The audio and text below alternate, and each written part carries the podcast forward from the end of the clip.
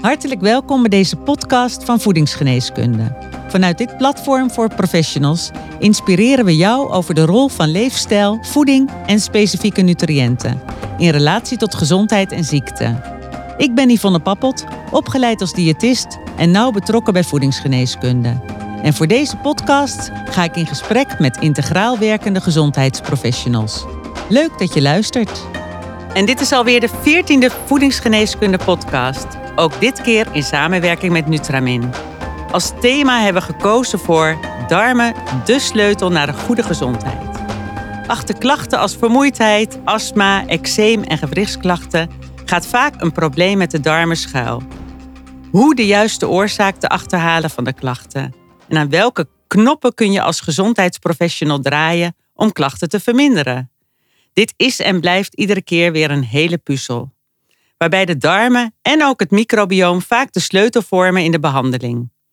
We bespreken de cruciale rol van de darmen, het microbioom, stress en natuurlijk voeding. In veel van onze podcasts zijn de darmen al aan de orde geweest. Ik denk aan het brein, het immuunsysteem, hormonen en de huid. Goede reden om hierop voor te borduren en wel met twee specialisten. Vandaag heb ik aan tafel natuurdiëtist Marike Lebbing, tevens auteur van het mooie boek Darm EHBO, en huis- en leefstijlarts Melanie Meijer, ofwel Dr. Bloem. Heel hartelijk welkom, dames. Wat ontzettend leuk uh, jullie hier uh, aan tafel te hebben. Ja, leuk ook om te berichten is dat Melanie tevens spreker is op het Voedingsgeneeskundecongres over het microbioom dat we organiseren op 31 mei volgend jaar. Aan jou, Melanie, allereerste vraag om je voor te stellen. Ja, nou, dankjewel. ik ben uh, sinds 2012 huisarts en sinds 2017 ook integraal ja, geneeskundig arts, laat maar zeggen, leefstijlarts. Um, en in 2019 ben ik gestart met de leefstijlkliniek eh, van Dr. Bloem. Ehm, en zijn we enerzijds met de gecombineerde leefstijlinterventie eh, begonnen om mensen te begeleiden met overgewicht. En anderzijds ehm, ben ik toen de, ja, de uitgebreide leefstijlconsultaties gaan doen. En daar heb ik ook ehm, nou ja, de, de, de intakeformulieren ontwikkeld, de dagboekjes. En ben ik de aanvullende diagnostiek gaan doen, wat mij als huisarts natuurlijk niet was meegegeven.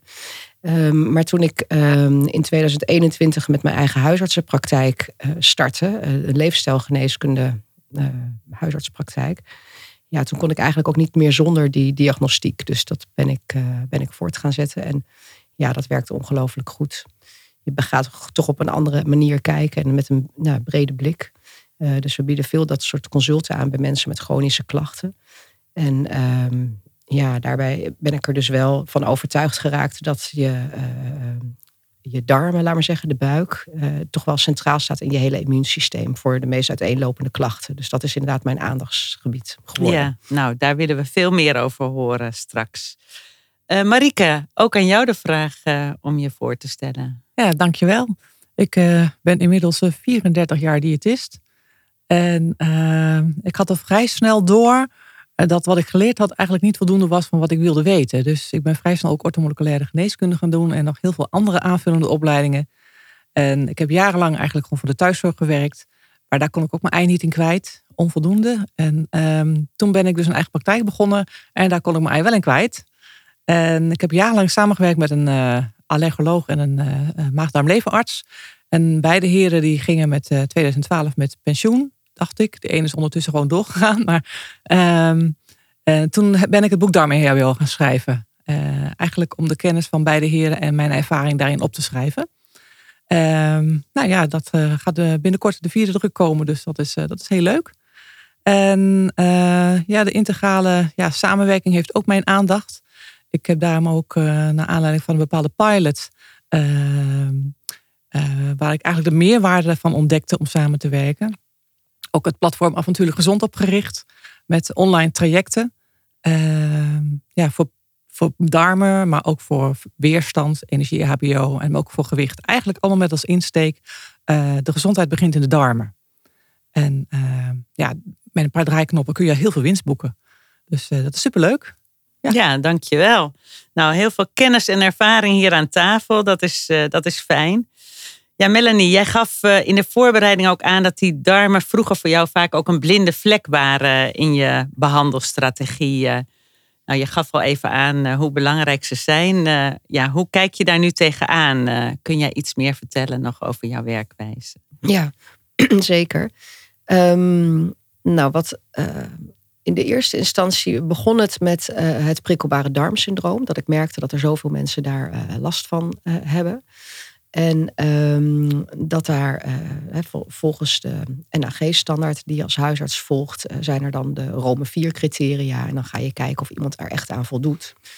Maar ik merkte al in de praktijk dat uh, vaak huisartsen, maar ook MDL-artsen, dat als er buikpijnklachten zijn waar niet echt een hele duidelijke oorzaak voor ligt, dat het, dat het al snel een PDS wordt gezegd. Ehm, en dat de patiënt daar maar mee moet leren leven. Dat is eigenlijk wat er algemeen gezegd wordt. Ja, en dat is natuurlijk. Uh, ja, gaandeweg ben ik er dan meer in gaan verdiepen. Dat er natuurlijk heel erg veel mogelijkheden zijn om toch ook daar verbetering op toe te leggen. Um, ervan uitgaande of het wel of niet een PDS is.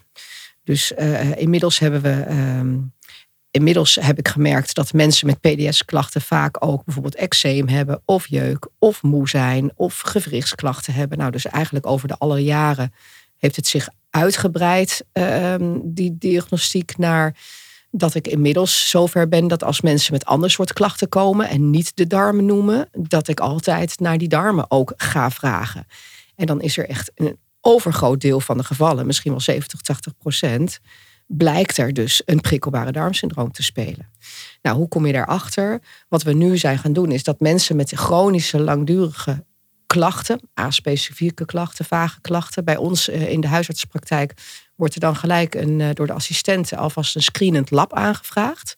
Dan willen we dus de schildklier weten, bloedarmoede, ehm, B12, D. Nou eigenlijk alle gewone dingen die je gewoon als regulier huisarts kan aanvragen. Uh, plus dat ze de dagboekjes opgestuurd krijgen of komen ophalen. En dat is een aantal dagen alles bijhouden wat ze eten en drinken. Plus hun energieniveau, plus hun beweging, plus hun slaapuren.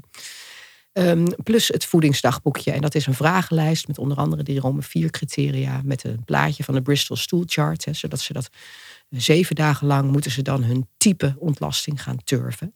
Ja, en dan weet ik eigenlijk zodra ze binnenkomen. Ik krijg gelijk natuurlijk die formulieren. Ik weet de labuitslag. Kan ik gelijk zien of überhaupt vitamines goed worden opgenomen in de darm. Of dat ze überhaupt niet eens de mond inkomen. Omdat iemand een vreselijk slecht eetpatroon heeft. Ehm, maar dan zie ik dus ook of ze wel of niet aan die Rome 4 criteria uh, voldoen. En dan kun je vanaf daar een beetje die zoektocht gaan beginnen. Van uh, wat ga je dan doen? Ga je de ontlasting verder onderzoeken? Of ga je een bloedonderzoek doen voor voedingsintoleranties? Um, of is er zoveel winst te behalen in het voedingspatroon dat je daar eerst maar eens even begint? Dus dat is, vind ik altijd de hele leuke uitdaging. Ja, en het mooie is dat eh, ja, mensen die tien jaar klachten hebben, dat is echt absoluut geen uitzondering. En sommige mensen zelfs dertig jaar. Dus ik had laatst een vrouw van in de zeventig, die letterlijk al vanaf dat ze voordat ze kinderen kreeg, last had van een dunne ontlasting.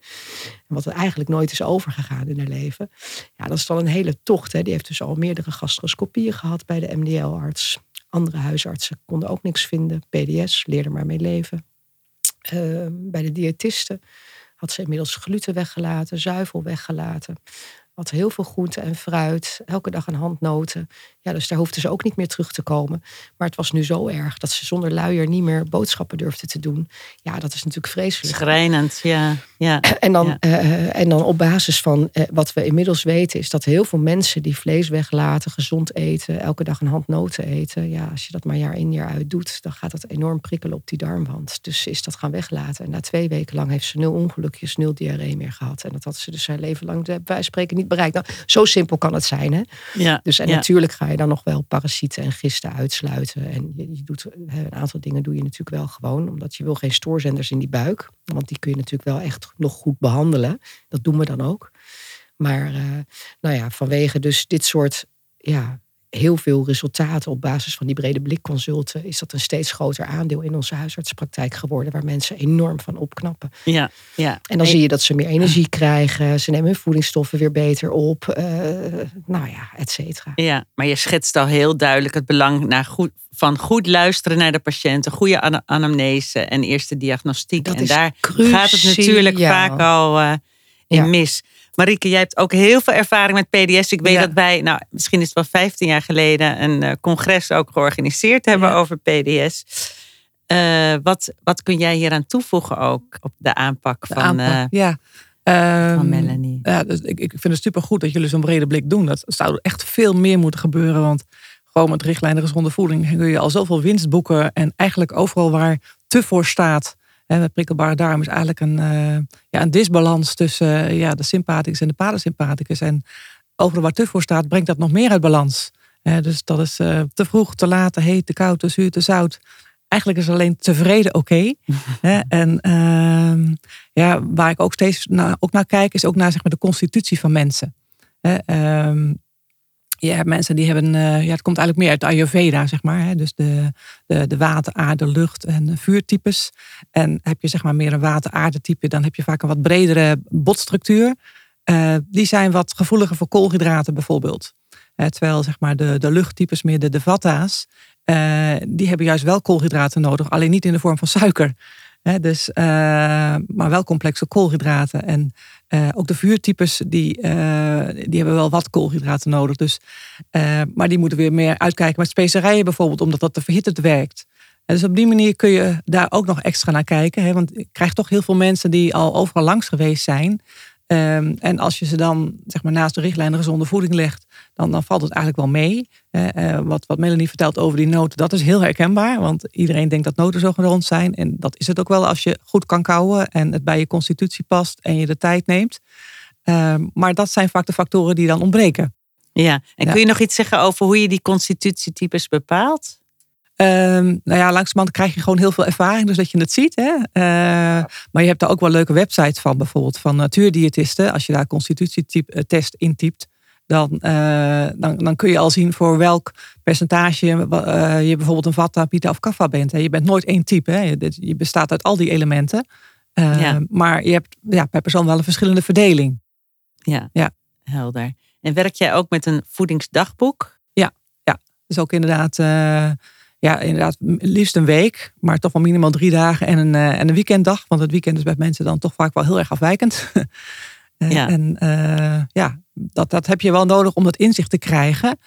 Soms zie je bijvoorbeeld als mensen, ja, ik noem wat, een zuurkool eten met een rookworst, dat ze dan diarree krijgen. Ja, dan, dan kun je op basis daarvan zien, zeg maar, dat, dat de histaminebelasting iets zou kunnen zijn. Hè, dus, Het geeft eh, heel veel informatie. Geeft heel veel informatie. Kan ook de vetvertering zijn als je vette rookworst hebt natuurlijk. Hè? Maar je, gaat, je krijgt wel een richting. Ja. Ja. En dan nog, eh, Melanie, jij noemde al eh, labonderzoek eh, dat, je, dat je inzet. En dan mogelijk aanvullend labonderzoek. Daar wil ik graag nog even wat verder op inzoomen van wat dan aan de orde is.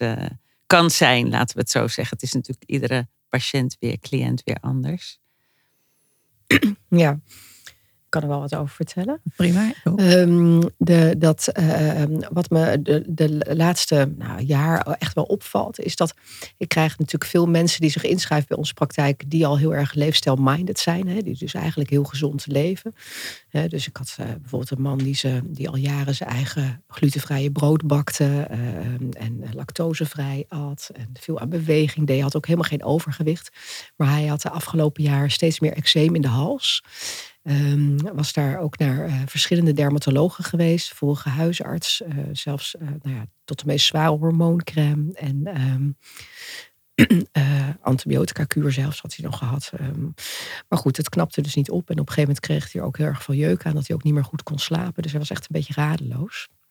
En dan denk je in de eerste instantie, als je zo'n voedingsdagboekje en zo'n, we hebben dan ook een leefstijlformulier en dan gaan mensen invullen met de, de BLOEM, hè, waar bloem voor staat. Dus de B van beweging, wat zou allemaal doen. De L van de sociale contacten, de lidmaatschappen. De O van ontspanning, de E van eten en drinken en de M van motieven. Ja, dat was allemaal tip-top in orde. Hè. Die man mediteerde, bewoog veel. Ga je echt wel een beetje na van wat, wat kan het dan zijn? En in dat soort gevallen, we hebben eerst het microbioom laten analyseren. Om te kijken of er een disbalans was in het eh, microbioom. Dat was eigenlijk niet echt aanwezig. Wel was er een van de twee parasieten aanwezig. Nou, we weten van die parasieten dat er veel subtypes zijn en dat er een aantal schadelijk kunnen zijn. Hij had wel inderdaad desgevraagd wel last van zijn darmen. Ehm, dus we zijn toen ook wel die parasiet gaan behandelen. Nou, daar knapte hij al wel wat van op, maar het ging niet helemaal weg, dat eczeem. Alleen de jeuk werd wat minder. Dus dan ben je toch niet helemaal tevreden. Toen hebben we uiteindelijk besloten om dan wat bloedonderzoek eh, te gaan doen. Dus de IgG-serologie. Uh, ja, dat moeten mensen dan helaas zelf betalen. En um, daarbij ga je kijken naar eiwitten in voedingsmiddelen of die een reactie geven. Een soort trage allergische reactie. Hè? Dus die is dan na 48 uur bouwt die zich op dat er uh, antistofjes in het bloed worden gevonden. Dus ik mensen dan al, geef ze dan een lijst mee. Dan moeten ze drie weken lang moeten ze juist eigenlijk natuurlijk al die eiwitten dan eten, een aantal keren in de week. Dan bloed prikken. En dan uh, weten we een aantal weken daarna de uitslag. Ja, en wat schetst mijn verbazing? Um, dat hij enorm hoog aankleurde op uh, de lijnzaad en de amandelen. Vreselijk hoog. En dat deed hij dus al acht jaar in zijn zelfgemaakte granola. Kijk, en dan vraag ik me dus af waarom dan niet de hazelnoten en de rest van de noten. Dus gek is dat dan weer. Maar goed, blijkbaar ja, hadden zijn enzymen of zijn microbioom niet de capaciteit om die twee specifieke dingen goed af te breken. Dus hij liet dat weg. En toen was hij met twee weken was die klachtenvrij. Terwijl hij acht jaar doorlopend klachten had gehad. Weer zo'n mooi voorbeeld. Dat vind uh, ik dan toch zo fascinerend. En, ja. daar, en, en, dat sterkt mij natuurlijk elke keer dat als ik nu rechtstreeks iemand krijg met chronische eczeem. Ik ben nu een vrouw aan het behandelen die al 30 jaar eczeem heeft. Helemaal rondom haar mond. Um, dat, dat ik vrij snel dan naar zo'n bloedonderzoek ga. Um, en ja, die kleurde aan op, op, ook op iets, uh, ja, rundvlees. Nou ja, dat heb ik eigenlijk nog nooit gezien. Maar gek genoeg, toen ze dat wegliet, knapte het op. Dus je komt er soms ook niet achter. Soms is het echt gewoon meten is weten. En dan moet je dat maar gewoon een keertje neerleggen, dat geld. Uh, en dan toch laten testen. Ja, ja, heel helder. Ja, dat is ook mijn ervaring inderdaad. Hè. Uh, ik heb ook wel regelmatig mensen met ja, colitis ulcerosa bijvoorbeeld. En ja, um, dan, dan hebben ze zoveel klachten, ondanks zeg maar, dat de medicatie toch goed ingesteld is. En dan doe ik ook inderdaad regelmatig een, IgG. Um, ehm, onlangs ook bij zo'n meneer, maar er kwam helemaal niks uit. Dus dan moet je toch een keertje je oren, achter je oren krabben van wat is het dan wel. Toen heb ik een microbioomonderzoek laten doen. En um, toen kwam de Sutterella er heel hoog uit. Uh, ja, en dat hangt weer samen zeg maar, met uh, uh, ja, zeg maar echt de, endorfine problematiek dus dan hebben we de exofines, de gluten, de koemelk, spinazie en de soja eruit gehaald. Uh, en toen ging het wel een stukje beter. ja, ja. Ja. Je ziet vaak dat dat de gluten, zuivel en eieren, en ik vind eigenlijk ook noten, dat die vier toch wel de grootste boosdoeners zijn hè, qua ja, klachten. Ja, ja, Alleen uh, uh, soms is het fijn om het, toch, om het toch vast te stellen. Want regelmatig kom ik mensen tegen die echt vreselijk moeilijk al jarenlang alle gluten weglaten. Hè, terwijl het misschien dan toch het kippenei is. Hè, of ja, het dus. Ja, dus soms ja, is het van Columbus. Denk je, oh, wat fijn. Ik kan af en toe toch weer een boterham eten. Maar, ja, ja. Ja. Nou ja, en, en dit was ook inderdaad zo van... Um, ja, uh, je kunt dus glutengevoelig zijn vanuit verschillende kanten. Hè? Dus celiakie was al door de arts uitgesloten. IgG was het dus ook niet. Maar dit was dus blijkbaar een enzymprobleem. Uh, en uh, zo zie je dus dat een voedselovergevoeligheid zowel vanuit het immunologie kan komen, maar ook meer vanuit het enzymstuk. Ja, maar toch is mijn ervaring dat, uh, dat, uh, dat die, die intoleranties, dat het echt verworven intoleranties zijn. Want de, het grootste gros van de dingen die eruit komen, zijn juist dingen die we elke dag, die mensen elke dag eten. Ja. Ik herinner me nog heel erg die uitroep van zo'n zo'n dame op leeftijd die zegt, nou, maar het kan niet die koemelk zijn, want ik eet al 30 jaar lang elke ochtend een bakje kwark. Dan denk ik, ja, maar dat is dus juist het probleem. Het is niet voor niets dat we zeggen, jongens, variatie. En, Ja, hè, dus ja. zoek drie verschillende Ja. ontbijtjes en varieer daarmee. Ga nou niet elke dag hetzelfde eten. Wij zijn zulke gewoontediertjes. Als je ziet hoe saai ons eetpatroon over het algemeen is. Ja. Ja. Ja. variaties. Iedere keer weer de boodschap die we meegeven, ook in deze Ja. podcast. En Maar juist voor ook- mensen met darmproblemen is het spannend. Eh, want ze hebben ervaring dat ze dus eh, dan klachten krijgen ergens van. Eh, mm, en ze realiseren zich niet zeg maar, dat, dat je ook met kleine beetjes kan beginnen. Of dat je door ja, bepaalde combinaties kunt zorgen dat het, dat het beter gaat. Dus ik noem maar als je linzen eet, ja, dan zitten daar bepaalde wat zwaarder verteerbare koolhydraten in. Eh, maar ze zijn wel weer lichter dan bruine bonen bijvoorbeeld. Eh, en als je daar een klein beetje, ik noem wat, eh, geelwortel in zet of komijn of wat dan ook, dan kan dat ondersteunen in de vertering. Dus ehm, ja, het is eigenlijk gewoon de magie begint in de keuken. Ja, nou, ja, eigenlijk ja. vind ik in het boodschappenwagentje. Ja, eigenlijk wel. Ja, Ja, een stap eerder, klopt. En we zien bij deze voorbeelden die jullie noemen dat, eh, dat je het met voeding eigenlijk zelf al heel goed op kunt lossen. Er spelen natuurlijk ook nog allerlei andere factoren mee, zoals stress, et cetera. Daar gaan we het ook nog over hebben. Maar als we kijken naar aanvullingen, bijvoorbeeld in de vorm van eh, ja, pre, pro of symbiotica, dat is waar ik straks na de break eh, wat verder op in wil gaan. Maar misschien kan een van jullie wel even kort definiëren van wat eh, wat, wat is eh, bij de pre, eh, pro en de postbiotica. Ja, Marike? het, het, het zijn allemaal ingewikkelde termen eigenlijk. En de prebiotica, dat zijn eigenlijk zeg maar, de voedsel voor de, voor de goede darmbacteriën. En de probiotica, dat zijn de bacteriën zelf. En dan heb je ook nog de symbiotica, dat is zeg maar als zoals in, in, in yoghurt of zo, waar de levende bacteriën in zitten, maar ook de, ja, dus ook zeg maar de, de stoffen die ze eh, aanmaken. De combinatie. De combinatie. En, en de postbiotica, dat zijn eigenlijk dan de stoffen die ze gemaakt hebben. Hè. Dus stel dat je een, ehm, een, een- product hebt eh, wat, eh, nou ja, ik zou de yoghurt kunnen nemen, bij wijze van spreken, die dan gepasteuriseerd is of wat dan ook. Dan zijn die, die bacteriën die erin zitten, die zijn grotendeels dood. Maar de, de, de zuren die gevormd zijn, dat zijn eigenlijk de postbiotica. Ja. ja, en daar is steeds meer wetenschappelijk onderzoek Ja. ook mee gedaan. Hè? Daar kunnen we het straks nog verder over hebben. Dan wil ik nu eh, even overgaan naar de break. Eh, eh, Henny, ook jij hartelijk welkom natuurlijk in deze studio. Dankjewel. Henny Timmer namens Nutramin. Henny, welke producten wil jij onder de aandacht brengen in het kader van dit onderwerp van vandaag? Ik zou graag onze vitamine D, de vitamine D 3000 Forte en de Probio Forte willen benoemen. Onze vitamine D 3000 Forte is een verbeterde, goed opneembare vorm van vitamine D3 in de vorm van een softgelcapsule. Doordat de vitamine is verwerkt in zonnebloemolie, ontstaat een natuurlijke emulsie die zorgt voor een snelle en vrijwel volledige opname. We hebben het ook even kort gehad over de leaky gut. Hier adviseren wij de Probio Forte voor in te zetten. Dit is een krachtig, hoog geconcentreerd en breed probioticum met maar liefst zeven stammen. Drie stammen op basis van de bifidobacterie, drie stammen op basis van de lactobacillus-bacterie en één op basis van de streptokokkenbacterie. Oké, dankjewel. En is er dit keer ook weer een actie voor de luisteraars? Ja, zeker. Met een unieke kortingscode. Wanneer er een informatiepakket wordt aangevraagd, zit deze in het informatiepakket toegevoegd. De korting is geldig op het gehele assortiment van Nutramin. Ja, naar aanleiding van deze podcast kan er dus een eh, uitgebreid informatiepakket eh, aangevraagd worden via de website van Nutramin. En tot wanneer is deze actie geldig? De actie is geldig tot en met 31 januari 2024. Ja, maar het informatiepakket kan eh, door, Klopt, langer ja, door zeker. aangevraagd worden. Oké, dankjewel. Dit is het einde van de break. Dan gaan wij weer over naar Marike en Melanie.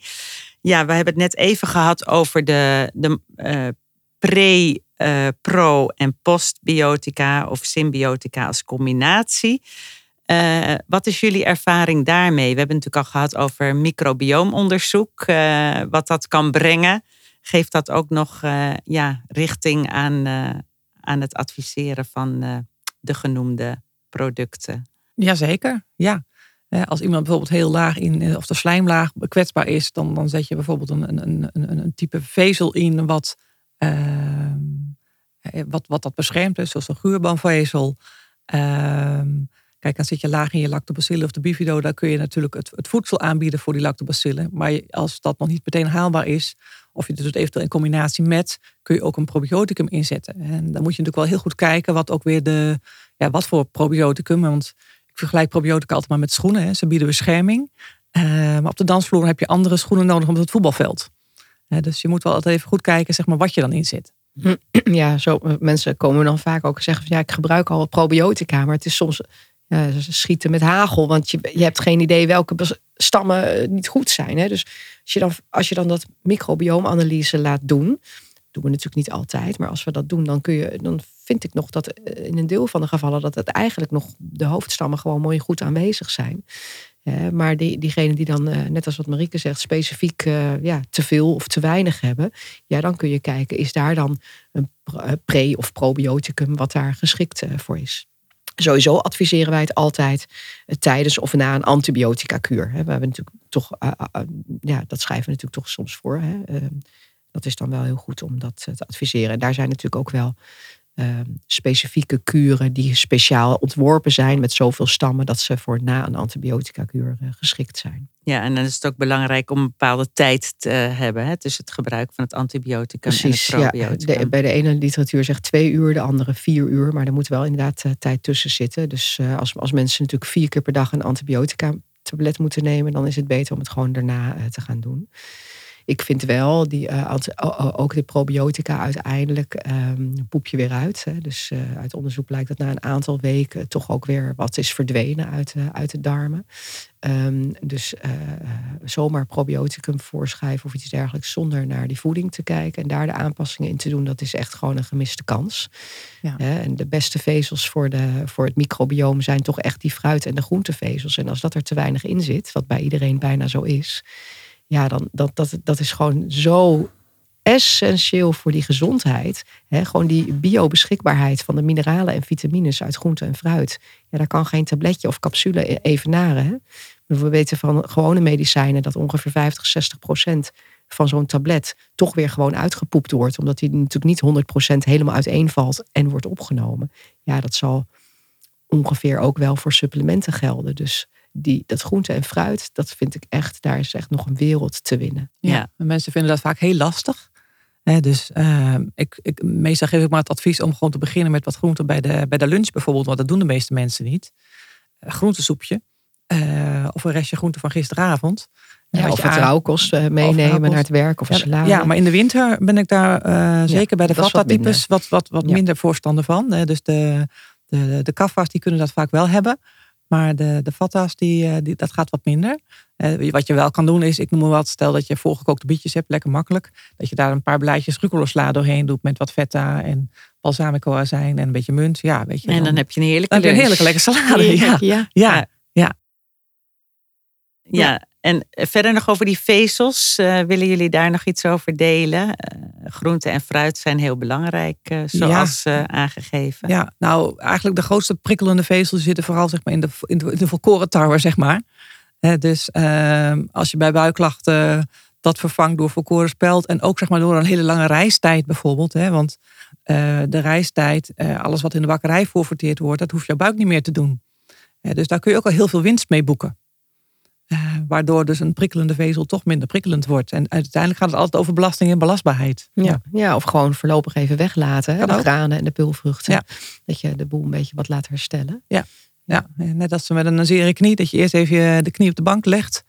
En eh, als het over is, dan ga je trainen. En dan zie je wel of je geschikt bent voor de 5 kilometer of de 10 kilometer, zeg maar. Ja. ja. weet je wat ik wel echt zorgelijk vind, is hè, nu we het dan toch over de granen hebben, over de koolhydraten, dat in de afgelopen ja, jaren is natuurlijk ons voedingspatroon zo veranderd dus uh, als we niet oppassen, eten mensen s ochtends brood, s middags brood, s'avonds een pasta. Dus ze krijgen alleen maar tarwe, tarwe, tarwe binnen. En het is echt gewoon funest voor je microbioom. En dan zijn we ook nog eens gewoontediertjes. Dus ze doen het, uh, als je niet oppast, doen ze het ook nog elke dag. Ja. Met ontbijt en lunch in ieder geval. De avondmaaltijd is dan nog de enige waar mensen dan nog wel uh, in variëren. Maar ja, ik zou dat toch wel heel erg graag echt absoluut anders zien. Ja, s morgens een lekker papje gewoon. Ja, of fruit. Of, of fruit. Uh, of, ja, of een uh, omeletje. Smoothie. Uh, met, of je slaat het over. Hè. Vroeger was het ontbijt heilig. Maar sommige mensen die hebben echt gewoon geen trek. Nou moet je dan eten tegen nee, heugenmeug. Nee nee, nee, nee, nee. Nee, Variatie uh, is, gaat hier ook weer in op. Uh, ook in tijd uh, ja, nemen we mee. Ja, voeding hebben we uitgebreid besproken. Medicijn, antibiotica was natuurlijk al even aan de orde. Maar sowieso medicatie en stress zijn natuurlijk ook belangrijke factoren. Als we het hebben over die darm en de verdere chronische ziekten. Wat willen jullie daar nog over delen naar de luisteraar? Ja, medicatie. Er zijn natuurlijk sowieso wel. Uh, medicatie heeft natuurlijk altijd wel een, een weerslag. Hè, op, op, uh, de, de, meest bekende is natuurlijk de antibiotica. Hè, daar dood je natuurlijk ook altijd je goede microbioom uh, wat mee. Ehm, de maagzuurremmers, hè? Precies, de maagzuurremmers, dat zien we toch heel erg vaak. Dat, maar ook orale anticonceptie, maagzuurremmers. Dan zie je toch wel heel vaak dat uh, ook met formine hè, voor de diabetes, dat mensen een, echt een tekort aan B12 onder andere ontwikkelen. Nou, B12 kun je redelijk makkelijk meten in het bloed. hebben we dan een beetje een soort richtlijn van wat dat dan optimale waarde is. Ehm, dan zie je toch ook wel vaak grote tekorten, wat ook heel erg veel moeheid en slecht herstel, et cetera, geeft. Ehm, en dat verbetert toch wel als je dat gaat suppleren. En welke tekorten zie je vooral? B12 noem je al. Maar... Ik vind wel dat als we testen, we, we testen dan als vitamines bij het reguliere lab de B12 en de D. En als die beide niet optimaal zijn, vind ik dat altijd wel een indicatie dat ik dat ik mm, vermoed dat de A, de C, de E, et cetera, en je mineralen, hè, zoals eh, zink, hebben veel mensen tekort, dat dat natuurlijk ook niet optimaal is. En dan komt het er dan te weinig in, of wordt het gewoon te weinig opgenomen in de darmen. Dus daarom is het essentieel om dan en naar die poepdagboekjes te kijken en dan weer het voedingsdagboekje erbij te pakken. Um, om te kijken van, nou ja, is dat dan in balans? En vaak, en wij zijn dus heel laagdrempelig met stootkuren. Dus die duren bij ons drie maanden en dan wordt er even nog opnieuw geprikt.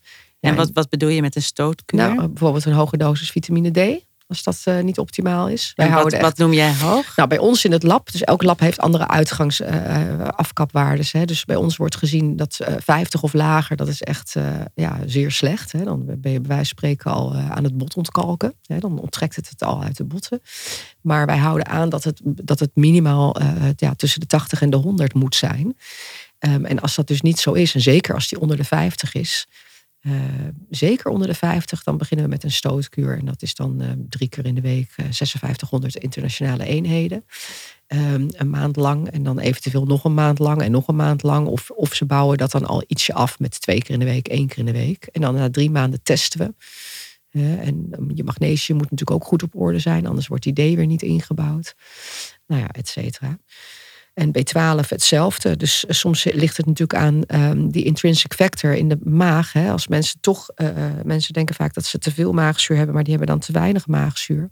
Als die B12 niet goed wordt opgenomen, of ze hebben dus inderdaad een maagzuurremmer, of ze hebben de pil, um, ja, dan kun je wel uh, de smeltabletjes onder de tong leggen. Maar dat zie ik dan toch meer als een onderhoudsdosering. Dus we zijn vrij laagdrempelig om dan toch een aantal injecties te geven. Ja, ja, en dan zie je toch ook een, een deel, moet ik ook eerlijk zeggen, die, ja, die doet daar niet zoveel op, maar het grootste deel knapt daar enorm van op. Ja. En geef je dan nog een multi erbij om de andere. Altijd, ja. Altijd adviseer ik een multi als onderlegger. Zeker voor de eerste drie maanden. Ja, om te zorgen dat, dat er ook altijd wat andere sporenelementen uh, die nodig zijn voor de opname van de B12 en de D, uh, dat die dan aanwezig zijn. Dus uh, ja, dus dat in ieder geval over de medicatie. Ja, ja, ja. en jij Marike, qua specifieke nutriënten adviseren? Nou ja, eigenlijk ook vitamine D, altijd wel. En uh, eigenlijk vooral ook een nutriënten die dus ook het slijmvlies ondersteunen. Want eh, de inname, dat gaat vaak dan nog wel. Maar door de hoeveelheid stress die mensen vaak ervaren, fysiek of mentaal, uh, is vooral de opname vaak een probleem. Uh, dus daar ligt vooral de focus op. En ja, dat kan op zich al heel simpel zijn. Ehm, door mensen gewoon bewust te maken van als ze gaan eten, zitten ze in hun hoofd of zitten ze in hun buik dus ik begin ook al gewoon heel simpel met gewoon eigenlijk een soort ronddraaioefening. En vanuit de Qigong komt die. Ehm, om dat bewustwordingsproces op gang te brengen. Want als je, als je uitstaat, dan is het ook makkelijker om goed te leren kouwen. En dat is eigenlijk de eerste stap voor de maagzuurproductie.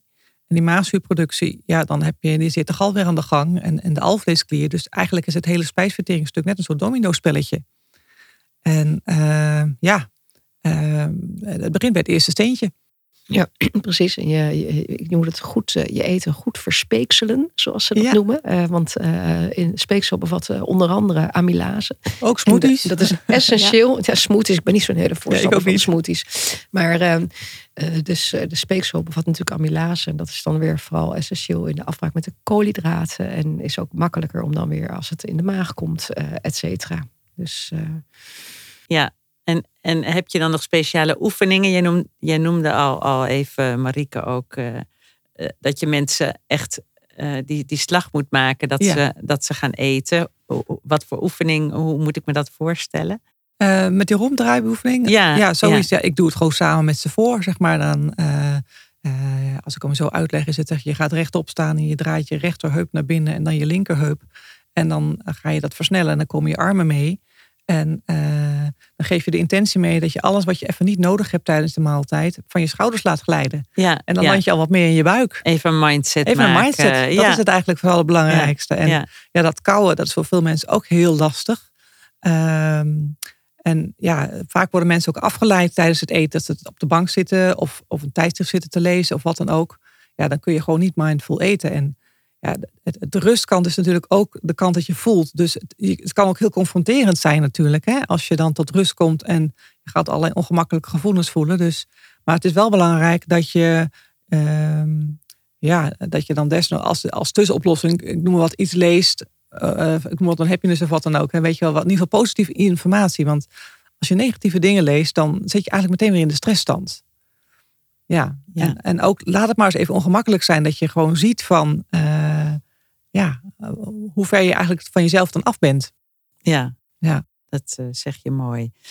Die stress, Melanie, uh, hoe ga jij daar verder mee om met Ja, we hebben een, uh, een buikpijn de baasprogramma um, vanuit de leefstijlkliniek ontwikkeld. En dat, uh, dat heeft als basis uh, een beetje genomen de uitgangspunten van het Reduce PDS-programma, wat waar toen onderzoek naar is gedaan en publicaties. Kun je dat nog even toelichten ook? Want niet iedereen kent Ja, dat is dus als je prikkelbare darmsyndroom hebt, um, dat je um, de patiënt een aantal opties meegeeft met mogelijke behandelingen.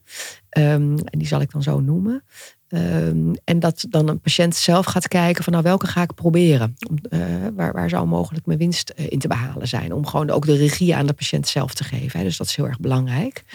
En um, we hebben alleen vanuit onze visie dat we een gezonder uh, samenleving willen met minder medicijnen. Hebben we het Reduce PDS-programma ietsje omgebouwd. Dus er zitten geen antidepressiva in. Ik bedoel, we weten dat we ze eventueel nog kunnen inzetten. Maar wij hebben dus tien andere behandelmogelijkheden. Dus onder andere het eliminatiedieet. Dus dat is vaak dan de zuivel en de granen die als grootste boterdoener. Het FODMAP-dieet, natuurlijk heel bekend. Hè, dat um, toch een groot deel van de PDS-patiënten daar, uh, daarvan opknapt.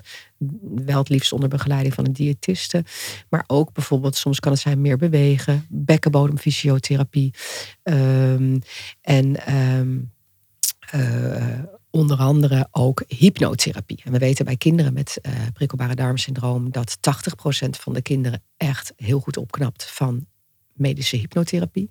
Vaak hebben de, uh, nou, eigenlijk 70 ziekenhuizen in Nederland hebben nu ook een medisch hypnotherapeut in het ziekenhuis zelf.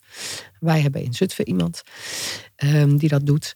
En um, wat je ziet is dat als we, we doen natuurlijk het hele diagnostiek, hè, maar als er nou niet heel duidelijk iets uit die voeding komt, of hè, ik heb af en toe wel patiënten waarbij alles al is gedaan uh, en is geprobeerd, en dan knapt het toch niet op, ja, en dan spreken we toch van een mogelijke polyneuropathie in de darmen. Dus dat betekent dat de zenuwuiteindjes die de darmen innerveren, nou dat is natuurlijk een enorm netwerk, want die darm is natuurlijk vijf, zes meter lang, dat die uiteinden, net als dat je polyneuropathie in je vingertoppen en in je teentopjes kunt hebben, dat dat prikkelt en tintelt. Ja, dat kan natuurlijk ook op die darmen. Zeker als je als kind vroeger enorm hebt aangestaan en eigenlijk al je zenuwen, uh, die overgevoeligheid in de toppen hebt staan, dan zie je vaak dat dat ook uh, op de darmen kan werken. Um, en dan is het natuurlijk een kwestie van hoe krijg je die polyneuropathie, dat vuren, dat overmatige vuren eraf. Nou, dat is hypnotherapie. Het klinkt altijd een beetje spannend, hè? dat je, oh, je wordt onder hypnose en je weet niet meer waar je bent. Nou, dat is het helemaal niet. Ik heb zelf een proefbehandeling gehad en ik vond het heerlijk. Het is gewoon een hele ontspannende visualisatie. Maar je leert jezelf echt in een ontspannende staat te brengen. Ja, en dat is natuurlijk geweldig. Ik heb echt meerdere mensen die dus nou, niet opknapte van andere opties, toch uh, gezegd van nou, laten we dit dan proberen, want de kans is groot. En die geven allemaal aan of minder klachten, uh, of veel bewuster van voeding, of weer relaxter met voeding omgaan. Want net als wat Marike al zei, voeding kan soms, zeker als klachten al zo lang duren, kan zoveel stress op zich al geven dat je in een soort vicieuze cirkel bent. En hoe fijn is het dan om die dan ja, onder begeleiding te kunnen doorbreken, laat maar zeggen. Ja, en ze leren dan echt ja, zich bewust te zijn van hun ademhaling. Waar zitten ze met hun aandacht? Nou, dat is dus wat hypnotherapie brengt. En ja, met hele mooie resultaten. Ja, en dan komen we weer op samenwerking, hè, Marika, waar Ja, jij in het begin ja, ook ja. over had. Uh, ja. Ja, nou ja, dus- eh, precies. Ik werk eh, samen met een, eh, een psychotherapeut, eh, maar ook met een fysiotherapeut en een eh, massagetherapeut. En ja, door die samenwerking kun je ook enorme stappen maken. Ik had eh, laatst een jongen die eh, een jaar of 20, 22 was die en die was tijdens het uitgaan. Eh, had hij eh, ja, had wat meer te veel gedronken eigenlijk. En toen was hij nog een broodje shawarma gaan eten. En toen deed hij het in zijn broek. Nou, dat was ontzettend gênant natuurlijk eh, op die leeftijd. Dus, uh, sowieso. Ja, sowieso. Ja, altijd ja. voor iedereen, ja. ja. En uh, nou, daarna vroeg hij geen tarwe meer. Hij werkt ook in een bakkerij. Had hij altijd diarree. dus ik heb hem eerst zeg maar de tarwe eruit laten halen. Dat gaf wel heel veel ja, voordeel, zeg maar. Dus dat dat de diarree op, op, ophield. Maar goed, daarmee is het probleem natuurlijk niet opgelost. Dus ik heb hem toen naar mijn collega, de psychotherapeut, gestuurd. En uh, die heeft eerst gewerkt, zeg maar, eigenlijk meer aan zijn, aan zijn bewustzijn, als zijn ik-kracht. En van daaruit, zeg maar, een EMDR-sessie op die specifieke situatie. Nou, die jongen die kan nu alles weer eten. Ja, ja. weer een mooi voorbeeld. Dankjewel. Ja. Uh, Melanie, jij noemde even het FODMAP-dieet. Daar hebben we het verder nog niet over gehad. Ik denk dat het goed is uh, uh, om daar nog een toelichting op te geven. En dan gaan we bijna naar het einde van deze podcast. Maar Marike, het Ja, het FODMAP-dieet is een, een, mooi dieet natuurlijk. Heel fijn dat het ontwikkeld is. Maar ik zou eigenlijk artsen aan willen raden om mensen eerst naar een diëtist te sturen. Want door een goede anamnese kun je vaak al achterhalen van welke fermenteerbare koolhydraten het dan zijn. Of het de fructanen zijn, dat is meestal zeg maar, wat in de tarwe zit. Of de lactose, nou dat is ook een van die opties natuurlijk. Maar soms kan ook inderdaad histamine een deel zijn, een onderdeel zijn. Um, ja, en dat zit niet in het FODMAP-dieet. Ja, dus met een goede anamnese is vaak een FODMAP-dieet niet nodig. En als je dat langdurig volgt, wat mensen soms doen, het is eigenlijk bedoeld voor kortdurend, maar uh, als je het langdurig doet, ja, dan gaat dat toch ten koste weer van, uh, van bepaalde bacteriën. Uh, en de diversiteit. En juist die diversiteit, zeg maar, eigenlijk hoor je een soort oerwoud te hebben in je buik. En dat wordt dan zo meer zo'n soort steppenlandschap. En dat is dan ook wel weer jammer. Ja, mooie metaforen heb jij. mag ik maar tussendoor wat vragen nog aan uh, Marieke? Natuurlijk. Want, uh, ik ben heel benieuwd. Uh, laat jij die histamine in de ontlasting testen? Of, um, want ik, ik vind, ik haal het er soms ook uit, maar dan niet, ja. niet op basis van darmklachten, maar meer migraine, hartkloppingen, ja, ja. Van, die, van die flusjes in het gezicht. Ja, nou dan kun je een podcast op zich overhouden over histamine. Ja, hè? Want het kan natuurlijk zijn zeg maar, dat het via de voeding te veel ingenomen wordt. Maar wat ik toch ook wel steeds meer zie, is ook zeg maar. Uh, uh, ja, zeg maar dat de, de afbraak niet helemaal goed gaat. Precies, ja. Uh, dus dat het op, op enzymniveau zit, of soms ja. zelfs op leverniveau, dat de methylering bijvoorbeeld niet goed gaat. Ja. Of op dat stukje. Klopt. En dan is voeding in dit geval een makkelijke draaiknop. Uh, maar eigenlijk moet je de hele voeding onder handen pakken. Want dan heb je je B12 en je B6 en je magnesium ook weer nodig voor een goede methylering. Ja. En als je dat vanuit genetisch stuk helemaal niet kan, dan heb je überhaupt zeg maar een, uh, een uitdaging. Mm-hmm. Ja. Hey, en nou is het zo dat hoe ouder je wordt, hoe minder goed je eigenlijk ook je enzymen gaat aanmaken. Hè? Ja. Dus uh, het is met name bekend bij gluten en lactose. Dat die enzymen, als je ouder wordt, ja, dat verliest een beetje zijn, zijn werking. Of dat wordt gewoon minder. Dus we worden allemaal ja. wat meer lactose en gluten intolerant. Hoe dan Ja. ook. Ik heb wel het idee eh, dat dat, eh, dat dat misschien door ons westers voedingspatroon steeds op jongere leeftijd ook gebeurt. En ook steeds meer voorkomt. Ja, dat, dat denk ik ook. Uh, het is natuurlijk ook zo dat ook als je naar het hele totaal kijkt, dat je steeds meer belastende stoffen krijgt uh, op leverniveau. Dus het is, het is allemaal één en één maakt op een gegeven moment drie. Waardoor uh, de lever het toch wat zwaarder krijgt. En dat wil niet zeggen dat je afwijkende leverwaarden hebt of wat dan ook. Maar wel dat het leven belastend is. En ja, uh, als je de energie aan de ene kant uitgeeft, en, uh, dan kun je het niet aan de andere kant doen. Nee, nee precies. En dat is, maakt het ook zo lastig voor die lever, inderdaad. Hè? Dus ja. je ziet nu steeds vaker die non-alcoholische leververvetting. Ja. Levers hebben het echt zwaar. Hè? En wat dat betreft, we gaan er nu niet dieper op in, hè? maar bijvoorbeeld het ketogeen dieet hè, is natuurlijk laag in de suikers, maar heel hoog in de vetten. Ja, met name die dierlijke vetten. Wat doet dat met je lever uiteindelijk? Je lever moet wel de hele boel verstouwen en ja, afbreken. Ja, ja, ja, en ook zeg maar de verhouding omega-3-6 is natuurlijk super belangrijk. Die is heel erg scheef op dit moment. Absoluut. dus dat zijn ook dingen die gewoon toch ontstekingen bevorderen. Ja. En zo'n ketogeen dieet, ja, dat past niet bij iedereen. Nee. Nee, nee het is altijd weer een advies op maat. Ja. Uh, en het is een hele puzzel om tot het juiste advies te komen. Dat is wat uh, vandaag ook wel weer duidelijk wordt. En waarbij ja, een hele goede anamnese en belangrijk uh, labonderzoek gedaan wordt om ja, je als gezondheidsprofessional weer op weg te helpen. En het niet altijd alleen te hoeven doen, hè? ook de samenwerking te zoeken. Ja, het is een onderwerp waar we nog wel de hele dag over door kunnen praten. Zeker. Maar uh, ja, we moeten toch uh, nu een eind aan, uh, aan breien. Ik wil jullie heel hartelijk bedanken voor jullie input. Eh, een heel mooi gesprek was het weer. Ook Henny heel hartelijk bedankt namens Nutramin. Ja, wij hopen de luisteraar weer, weer nieuwe kennis en inspiratie gegeven te hebben in relatie tot het onderwerp de darmen. als basis voor heel veel chronische problemen, zoals geschetst.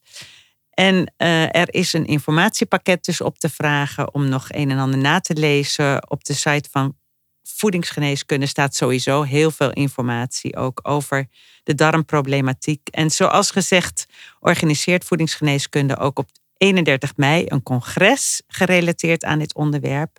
Het microbioom, een klinische blik, waarbij uh, Melanie dus ook uh, een van de keynotes is. Ik bereid dit congres voor samen met Lineke van der Griend, eveneens uh, huis- en leefstijlarts. En andere keynotes zijn Trishla Sinha, Marco van S en Armine Zorgani. Nadere info vind je op de website van Voedingsgeneeskunde. Nou, naast deze podcast en het congres bieden wij als platform een vakblad en een nieuwsbrief. En wil je op de hoogte blijven, schrijf je dan in via de website voor de wekelijkse nieuwsbrief. Bedankt voor het luisteren en graag tot een volgende keer. De show notes vind je op de social media kanalen van Voedingsgeneeskunde en op de website www.voedingsgeneeskunde.nl. Daar informeren we je ook over de nieuwe onderwerpen van de volgende podcast. De informatie in deze podcast is met de grootst mogelijke zorgvuldigheid samengesteld voor gezondheidsprofessionals. De uitgever aanvaardt geen aansprakelijkheid voor eventuele schade ten gevolge van het gebruik van de informatie in deze podcast. De geboden informatie kan niet worden beschouwd als vervanging van een consult of een behandeling.